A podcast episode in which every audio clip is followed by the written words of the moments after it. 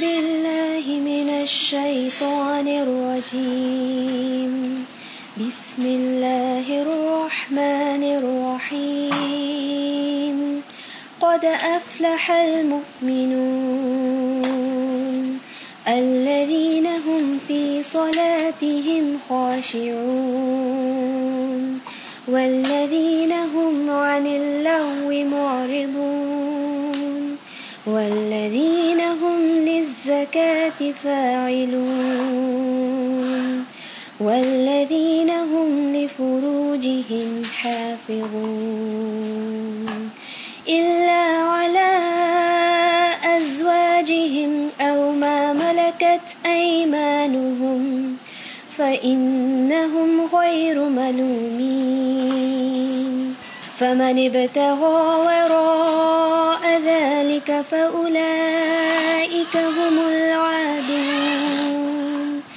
والذين هم لأماناتهم وعهدهم راعون والذين هم على صلواتهم يحافظون أولئك هم الوارثون الذين يرثون الفردوس هم فيها خالدون. قد افلح المؤمنون، تحقیق فلاح پا گئے مومن. الذین هم فی صلاتهم خاشعون، وہ مومن جو اپنی نمازوں میں خشوع اختیار کرتے ہیں. والذین هم عن اللغو معرضون، اور وہ مومن جو لغو سے پرہیز کرتے ہیں. والذین هم للزکاۃ فاعلون، اور وہ لوگ جو زکوٰۃ کے کرنے والے ہیں. والذین هم لفروجهم حافظون، اور وہ لوگ جو اپنی شرمگاہوں کی حفاظت کرتے ہیں. الا علی ازواجہم، مگر اپنی بیویوں کے ساتھ.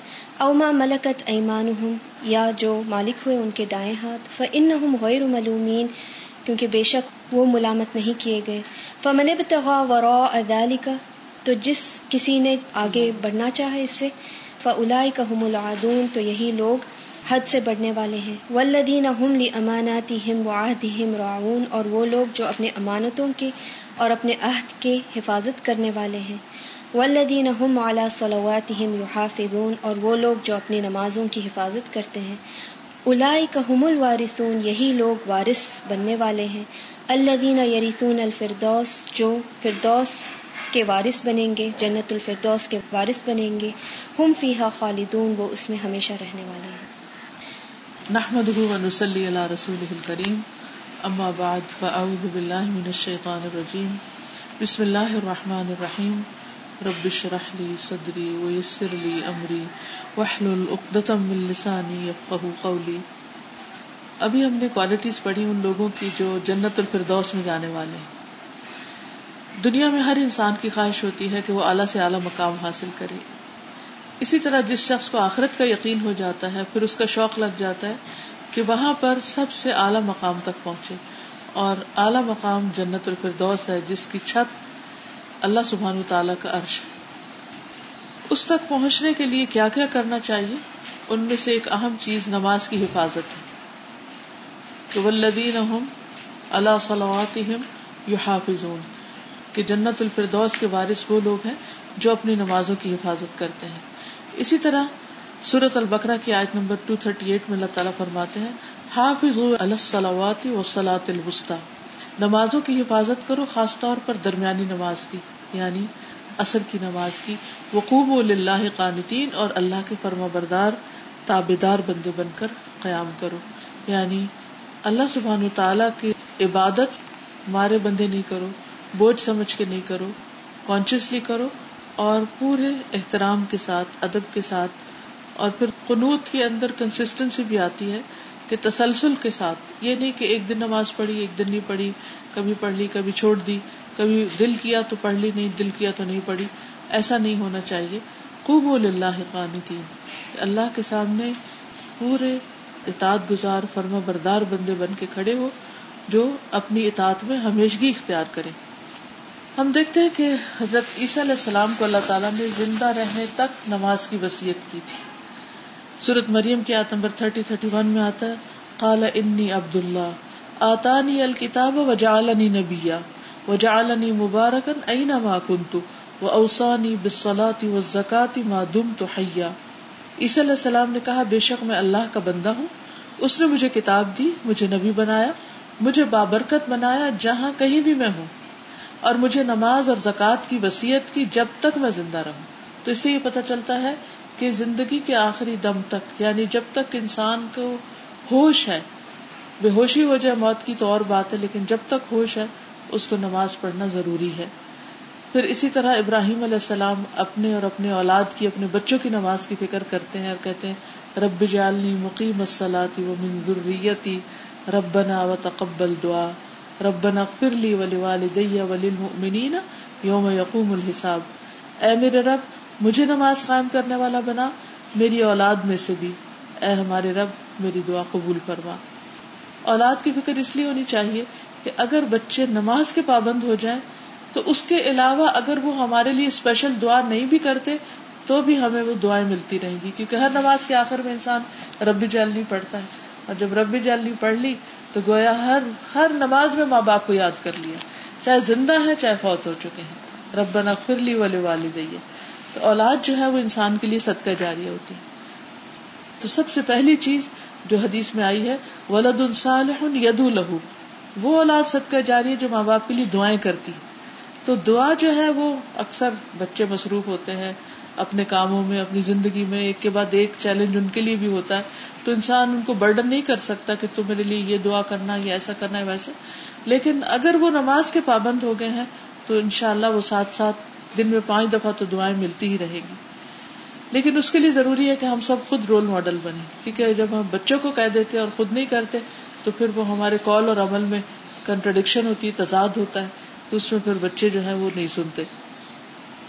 پھر اسی طرح یہ ہے کہ ابراہیم علیہ السلام کی اگزامپل ہمارے سامنے ہے کہ انہوں نے بچوں کی دنیا سے زیادہ ان کی آخرت کی فکر کی. یعنی انہوں نے جب اللہ تعالیٰ سے دعائیں کی تو ان دعاؤں میں پہلے جو دعا مانگی وہ ان کی نماز کی تھی، اور جو آخر میں دعا مانگی وہ دنیا کے کھانے پینے کی تھی.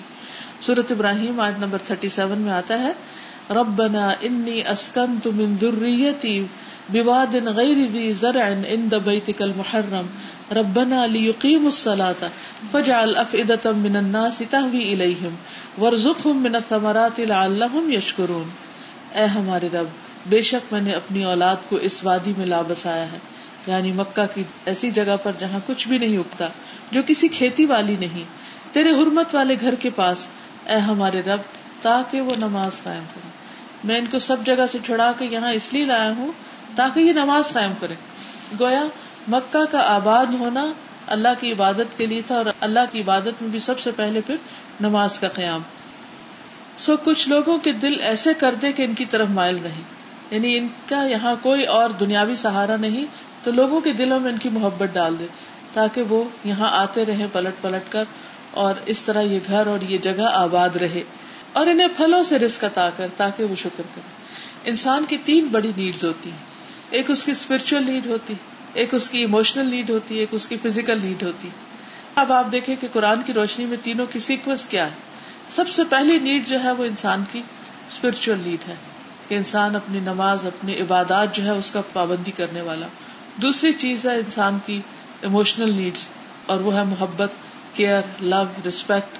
انسان گھر میں ماں اور بچوں کے درمیان یا بہن بھائیوں کے درمیان جب اس ریلیشن شپ میں ہوتا ہے تو اس میں اگر ایک دوسرے کی کیئر ہو، محبت ہو، آپس کا پیار ہو، ایک دوسرے کے ساتھ اچھا بن رہا ہو، تو اس سے بڑی کوئی چیز نہیں چاہیے. اسی طرح نیبرز کے ساتھ، اسی طرح اس کے کولیگز ہیں، کہیں پر بھی کام کرتے ہیں، دوست ہیں، احباب ہیں، بلڈ ریلیشنز ہیں، تو اگر ایک دوسرے کے لیے محبت ہے تو زندگی میں اس سے بڑی پھر خوشی کی بات نہیں ہوتی کوئی.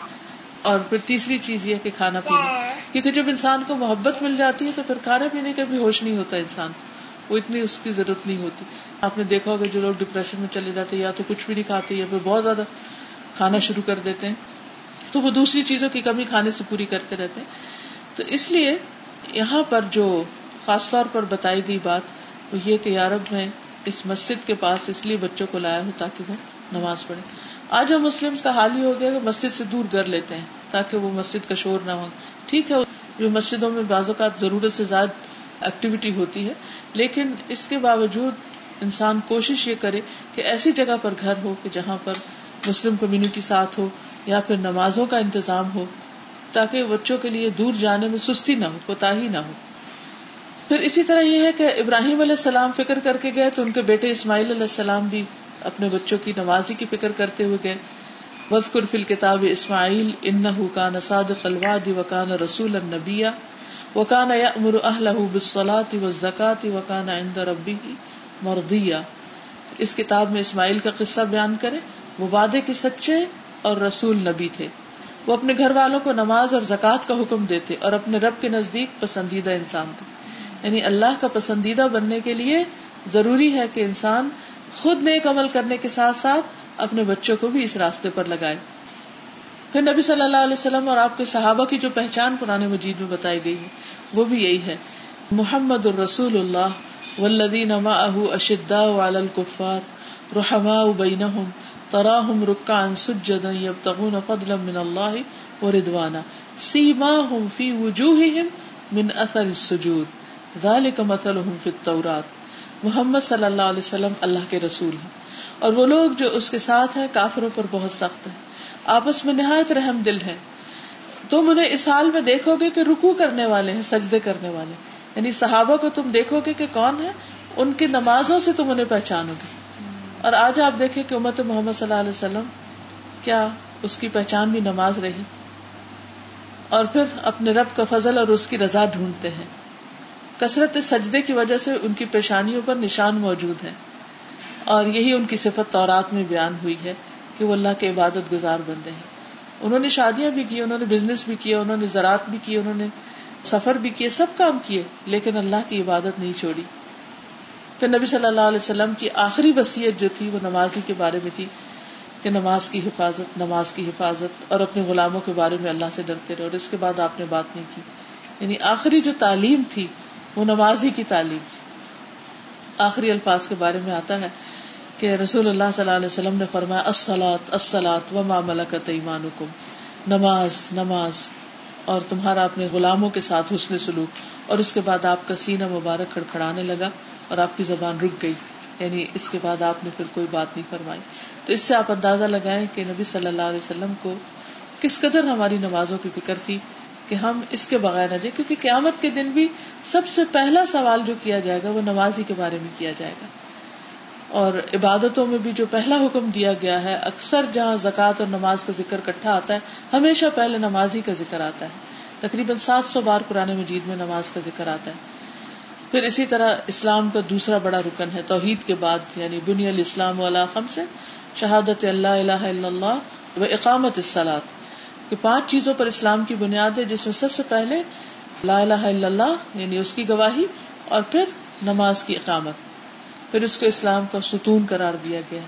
پھر بنیادی تعلیم میں سے پھر یہ ہے کہ باقی احکام زمین پہ اترے ہیں، یہ حکم آسمان میں بلا کر دیا گیا.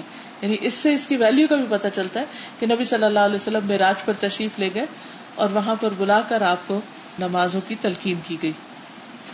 پھر اسی طرح یہ ہے کہ اللہ تعالیٰ روزانہ دو بار بندوں کی نمازوں کی خبر لیتے ہیں. یعنی صبح کے فرشتے اور شام کے جب جاتے ہیں تو ان سے پوچھتے ہیں کہ آپ نے کس حال میں میرے بندوں کو پایا، تو وہ کہتے ہیں کہ وہ نماز پڑھ رہے تھے. اور پھر حدیث میں بھی آتا ہے کہ اگر لوگوں کو دو نمازوں کے ثواب کا پتہ چل جائے تو وہ زمین پر کرال کرتے ہوئے مسجد میں آئے، اور وہ ہیں فجر اور عشاء. اور پھر ہر نماز کے وقت ایک فرشتہ اعلان کرتا ہے کہ لوگوں اٹھو، آگ کو بجھاؤ جو تم نے اپنے نفسوں کے لیے جلائی ہے. یعنی اپنے گناہ کر کے، غلطیاں کر کے تم نے اپنی یہ آگ بھڑکا لی، اب اٹھو اور اس آگ کو بجھا لو. پھر یہ ہے کہ باقی سارے اعمال بھی انسان کے اسی وقت ٹھیک ہوتے ہیں جب نماز ٹھیک ہو جائے. اور قبر میں بھی بندے کی حسرت سب سے زیادہ کیا ہوگی کہ کاش میں دو رکعت نماز پڑھ سکوں. حضرت ابو ہریرہ سے روایت ہے کہ نبی صلی اللہ علیہ وسلم ایک قبر کے پاس سے گزرے تو اس میں حال میں ہی میت کو دفن کیا گیا تھا، نئی نئی قبر تھی. آپ نے فرمایا دو رکعتیں ہلکی سی ہوتی ہیں اور تم لوگ ان کو حقیر بھی سمجھتے ہو اور زائد بھی سمجھتے ہو، ایکسٹرا سمجھتے ہو، یعنی بوجھ بھی سمجھتے ہو اپنے لیے. لیکن وہ دو رکعتیں اگر یہ قبر والا اپنے عمل میں زیادہ کر لیتا تو اس دو رکعت کا پاس ہونا اس وقت اس قبر میں اس کو تمہاری باقی ساری دنیا سے زیادہ محبوب ہوتا. لیکن ابھی ہم چھوٹے چھوٹے کاموں کے لیے فرض پڑے, ہارڈلی سنتیں پڑی, اور پھر اچھا وہ ہنڈیا کو دیکھ لیں, اچھا وہ فلاں کام کو کر لیں, وہ دروازہ کھل گئے, اور کچھ نہیں تو ایسے بیکار قسم کا کام شروع کر لیں گے. لیکن وہ نفل پڑھنا یا پابندی کرنا وہ عام طور پر نہیں ہوتی. اب یہ کیا کہتے ہیں, عرب لوگ نفل نہیں پڑھتے تو ہم کیوں پڑھیں, عرب لوگ تو ہمارے لیے حجت نہیں ہے, ہمارے تو ہمارا دین حجت ہے. تو آپ نے فرمایا کہ اگر صرف دو اور رکعتیں وہ اپنے اس قبر میں اور لے آتا تو وہ اس کو پیچھے جو کچھ چھوڑ کے آیا, اپنا مال, سونا, چاندی, زمین, جائیداد, اس سب سے زیادہ پیارا ہوتا. لیکن ہمیں کتنی دفعہ دو رکعت کا وقت بھی ہوتا ہے, موقع بھی ہوتا ہے, لیکن ہم اس کا اہتمام نہیں کرتے. اور پھر یہ کہ اللہ کے پیارے بندوں کی جو صفت بتائی گئی ہے, رجال لا تلہیہم تجارۃ ولا بیع عن ذکر اللہ واقام الصلاۃ, کہ وہ ایسے مرد ہیں جنہیں اللہ کے ذکر اور نماز قائم کرنے سے اور زکوٰۃ دینے سے نہ کوئی تجارت روکتی اور نہ کوئی خرید و فروخت. وہ اس دن سے ڈرتے ہیں جس میں دل اور آنکھیں الٹ جائیں گی. اور اسی لیے نبی صلی اللہ علیہ وسلم جب نماز کا وقت آتا تھا سب چیزیں چھوڑ کر فوراً نماز کی طرف چلے جاتے تھے. پھر اسی طرح یہ کہ صحابہ کی اگر نماز چھوٹ جاتی تو باقاعدہ روتے تھے, کبھی بیمار ہونے پر بھی وہ نماز نہیں چھوڑتے تھے. اور بچوں کو بھی سب سے پہلا کام جو کرنے کا سکھانا ہے وہ نماز ہی ہے. اور قیامت کی نشانیوں میں سے نشانی ہے کہ لوگ اپنی نمازوں کو ضائع کر دیں گے. اور نماز نہ پڑھنے سے انسان کے اندر سستی آ جاتی ہے, منافقت آنے لگتی ہے, ایسے شخص کا کوئی دین نہیں رہتا. اور ایک نماز چھوڑنے سے پھر انسان اتنا ڈھیلا ہو جاتا ہے کہ باقی ساری چیزیں بھی چھوڑنا شروع کر دیتا ہے. اور بے نمازیوں کی موت کا منظر جو قرآن میں بیان کیا گیا, وَالْتَفَّتِ السَّاقُ بِالسَّاقِ إِلَىٰ رَبِّكَ يَوْمَئِذٍ الْمَسَاقُ فَلَا صَدَّقَ وَلَا صَلَّىٰ وَلَٰكِنْ كَذَّبَ وَتَوَلَّىٰ, کہ پنڈلی کے ساتھ پنڈلی لپٹ جائے گی, اور اس دن تیرے رب کی طرف روانگی کا وقت ہے. نہ اس نے تصدیق کی, نہ نماز پڑھی, صرف اس نے جھٹلایا اور منہ پھیرا. اور قبر میں جو سزا ملے گی نماز سے غافل شخص کو, نبی صلی اللہ علیہ وسلم نے خواب بیان کرتے ہوئے فرمایا, ایک شخص جس کا سر پتھر سے کچلا جا رہا تھا, وہ قرآن کا حافظ تھا مگر نماز سے غافل ہو گیا تھا, فرض پڑھے بغیر سو جاتا. یعنی خواہ کوئی حافظ قرآن ہی کیوں نہ ہو, لیکن اگر وہ نماز سے غافل ہے, قرآن سے غافل ہے, اور نماز پڑھے بغیر سو رہا ہے, تو پھر ایسا شخص اپنے لیے ہلاکت اختیار کر رہا ہے. پھر فویل للمصلین الذین هم عن صلاتهم ساہون, ایک اور حدیث کے مطابق بے نمازی جو ہے اس کا انجام قارون اور حامان وغیرہ کے ساتھ ہوگا. اور آخری انجام جو ہے قیامت کے دن وہ بڑا بھیانک ہے. جہنم میں جانے والوں سے جب پوچھا جائے گا, ما سلککم فی سقر, تمہیں جہنم میں کیا چیز لے گئی, تو کہیں گے لم نک من المصلین, ہم نماز پڑھنے والوں میں سے نہیں تھے, ولم نک نطعم المسکین, اور ہم مسکین کو کھانا نہیں کھلاتے تھے. اللہ تعالیٰ سے دعا ہے کہ وہ ہمیں نماز کی پابندی کی توفیق عطا فرمائے اور قبولیت والی نمازیں ادا کرنے کی توفیق دے, کیونکہ بعض اوقات ہم پڑھ تو لیتے ہیں لیکن اس کا حق ادا نہیں کرتے, اس میں خشوع و خضوع نہیں ہوتا. تو اللہ تعالیٰ ہم سب سے اس کو قبول فرمائے. وآخر دعوانا الحمدللہ رب العالمین. سبحانک اللہم و بحمدک اشہد ان لا الہ الا انت استغفرک و اتوب الیک. السلام علیکم و رحمۃ اللہ وبرکاتہ.